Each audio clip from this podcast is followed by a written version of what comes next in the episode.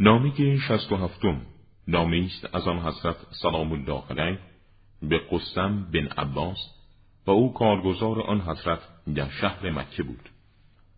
اما بعد از حمد و ثنای خداوندی اعمال حج را برای مردم برپای دار و آنان را به ایام ربوبی متذکر باش و در هنگام بامداد و عصر برای رسیدن به امور مردم آماده باش و بنشین.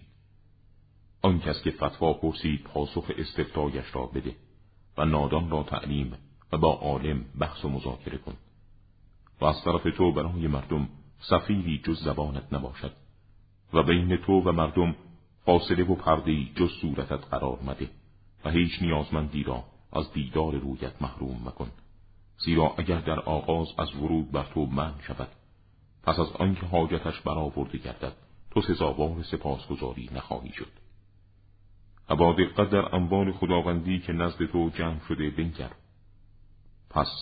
آن را بین خانواده هایی که نزدیکت هستند و دارای عائله و گرسنند و در بین فقرا و مستمندان مصرف کن.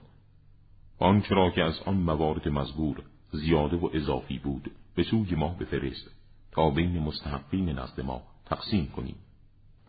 و به اهل مکه دستور بده از ساکن آن شهر اجازه نگیرند. زیرا خداوند سبحان میفرماید